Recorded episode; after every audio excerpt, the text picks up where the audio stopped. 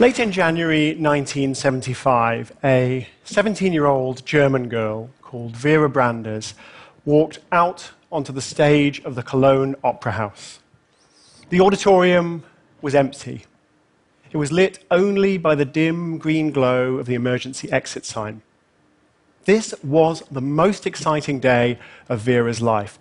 She was the youngest concert promoter in Germany, and she had persuaded the Cologne Opera House to host a late night concert of jazz from the American musician Keith Jarrett. 1,400 people were coming. And in just a few hours, Jarrett would walk out on the same stage, he'd sit down at the piano, and without rehearsal or sheet music, he'd begin to play right now, Vera was introducing Keith to the piano in question, and it wasn't going well. So Jarrett looked at the instrument a little warily, played a few notes, walked around it, played a few more notes, muttered something to his producer, and the producer came over to Vera and said, If you don't get a new piano, Keith can't play. There'd been a mistake the opera house had provided the wrong instrument. This one had this harsh, tinny upper register because all the, the felt had worn away. The black notes were sticking, the white notes were out of tune, the pedals didn't work, and the piano itself was just too small. It wouldn't create the volume that would fill a large space, such as the Cologne Opera House. So Keith Jarrett left. He went and sat outside in his car leaving Vera Brandes to get on the phone to try to find a replacement piano. Now, she got a piano tuner, but she couldn't get a new piano. And so she went outside and she stood there in the rain, talking to Keith Jarrett, begging him not to cancel the concert.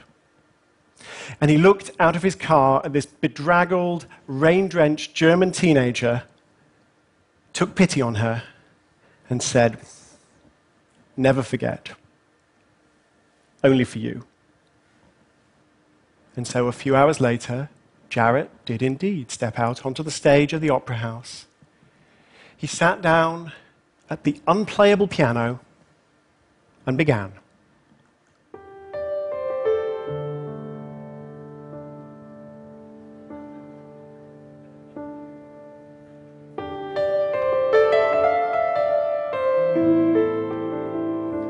Within moments, it became clear that something magical was happening. Jarrett was avoiding those upper registers. He was sticking to the middle tones of the keyboard, which gave the piece a, a soothing, ambient quality. But also, because the piano was so quiet, he had to set up these rumbling, repetitive riffs in the bass. And he stood up, twisting, pounding down on the keys, desperately trying to create enough volume to reach the people in the back row. It's an electrifying performance. It somehow has this peaceful quality, and at the same time, it's full of energy. It's dynamic. And the audience loved it. Audiences continue to love it because the recording of the Cologne concert is the best selling piano album in history and the best selling solo jazz album in history. Keith Jarrett had been handed a mess.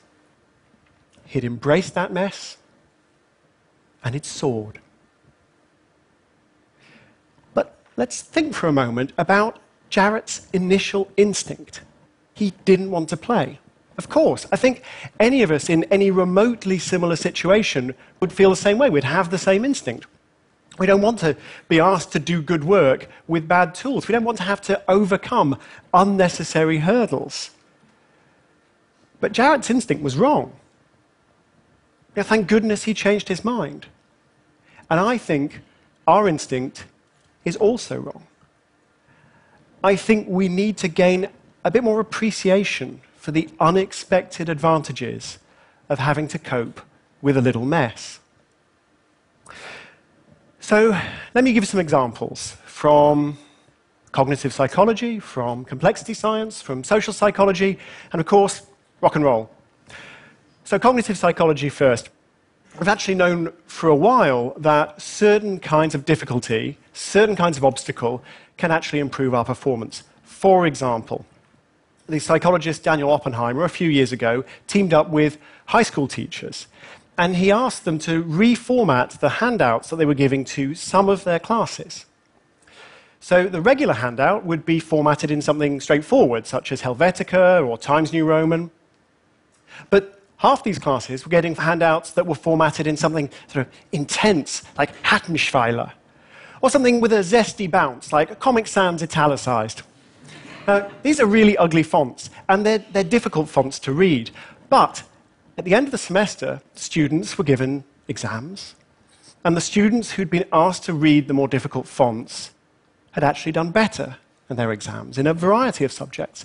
And the reason is the difficult font had slowed them down, forced them to work a bit harder, to think a bit more about what they were reading, to interpret it, and so they learnt more.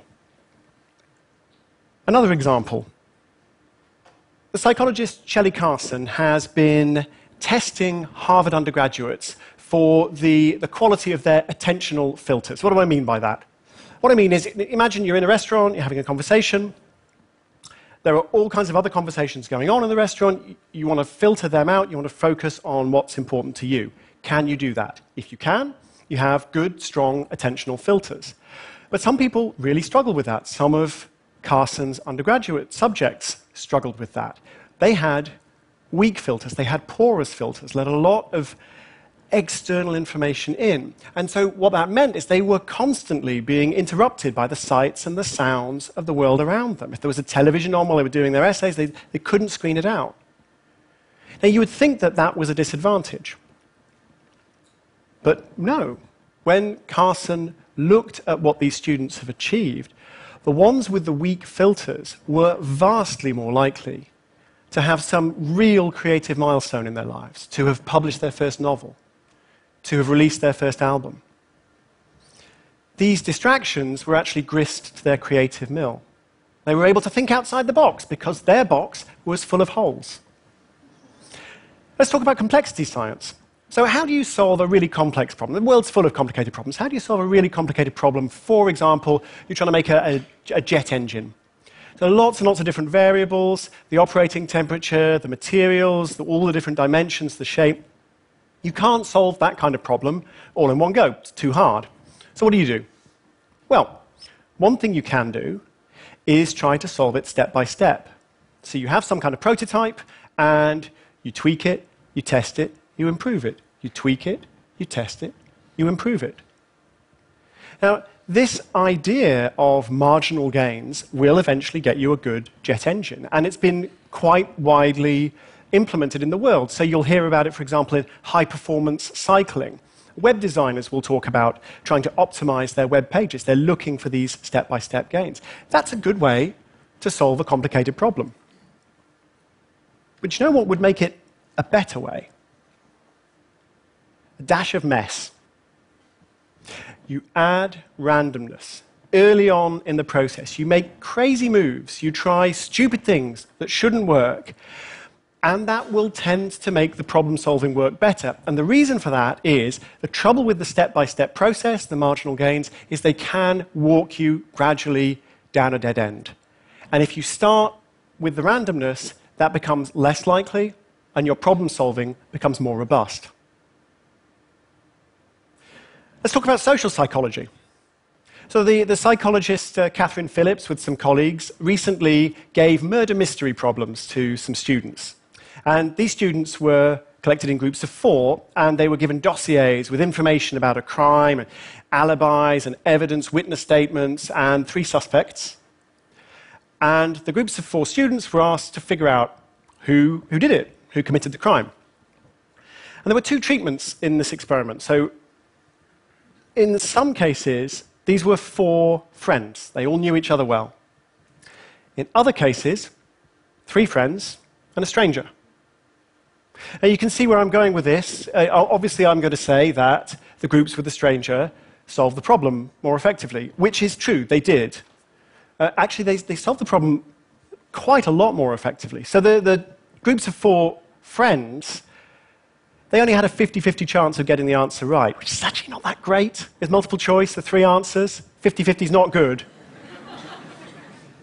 the three friends and the stranger, even though the stranger didn't have any extra information, even though it was just a case of how that changed the conversation to accommodate that, well, that awkwardness, the three friends and the stranger, they had a 75% chance of finding the right answer. That's quite a big leap in performance. But I think what's really interesting is not just that the three friends and the stranger did a better job, but how they felt about it.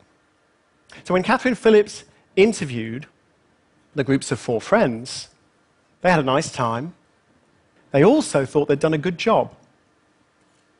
They were complacent. When she spoke to the three friends and the stranger, they had not had a nice time. It's actually rather difficult, it's rather awkward, and they were full of doubt. They didn't think they'd done a good job, even though they had. And I think that really exemplifies the challenge that we're dealing with here. Because, yeah, the, the ugly font, the awkward stranger, the, the random move, these disruptions help us solve problems. They help us become more creative. But we don't feel that they're helping us. We feel that they're getting in the way. And so we resist. And that's why the last example is really important. So, I want to talk about somebody from the background of the world of rock and roll. And you may know him. He's actually a TEDster. His name is Brian Eno. He is an ambient composer, rather brilliant. He's also a kind of catalyst behind some of the great rock and roll albums of the last 40 years. So he's worked with David Bowie on Heroes. He worked with U2 on Achtung Baby and the Joshua Tree. He's worked with Devo. He's worked with Coldplay. He's worked with everybody. And what does he do to make these great rock bands better? Well, he makes a mess. He disrupts their creative processes. It's his role to be the awkward stranger. It's his role to tell them that they have to play the unplayable piano. And one of the ways in which he creates this disruption is through this uh, remarkable deck of cards. I have my signed copy here. Thank you, Brian. They're called the oblique strategies. He developed them with a friend of his. And when they're stuck in the studio, Brian Eno will reach for one of the cards. He'll, he'll draw one at random and um, he'll make the band follow the instructions on the card. So this one, ah, change instrument roles. Yeah, everyone swap instruments. Drummer on the piano. Brilliant. Brilliant idea. Look closely at the most embarrassing details, amplify them. Make a sudden, destructive, unpredictable action, incorporate. These cards are disruptive. Now, they've proved their worth in album after album. The musicians hate them. So uh, Phil Collins was playing drums on an early Brian Eno album. He got so frustrated he started throwing beer cans across the studio. Um, Carlos Alomar, great rock guitarist, working with Eno on David Bowie's Lodger album. And at one point, he turns to Brian and says, Brian, this experiment is stupid. But the thing is, it was a pretty good album, but also Carlos Alomar, 35 years later, now uses the oblique strategies. And he tells his students to use the oblique strategies because he's realized something. Just because you don't like it doesn't mean it isn't helping you. The strategies actually weren't a deck of cards originally, they were just a list. List on the recording studio wall, a checklist of things you might try if you got stuck. The list didn't work. You know why? Not messy enough. Your eye would go down the list and it would settle on whatever was the least disruptive, the least troublesome, which of course misses the point entirely. And what Brian Eno came to realize was yes, we, we need to run the stupid experiments. We need to deal with the awkward strangers. We need to try to read the ugly fonts. These things help us. They help us solve problems, they help us be more creative. But also, we really need some persuasion if we're going to accept this. So, however we do it, whether it's sheer willpower, whether it's the flip of a card, or whether it's a guilt trip from a German teenager, all of us from time to time need to sit down and try and play the unplayable piano.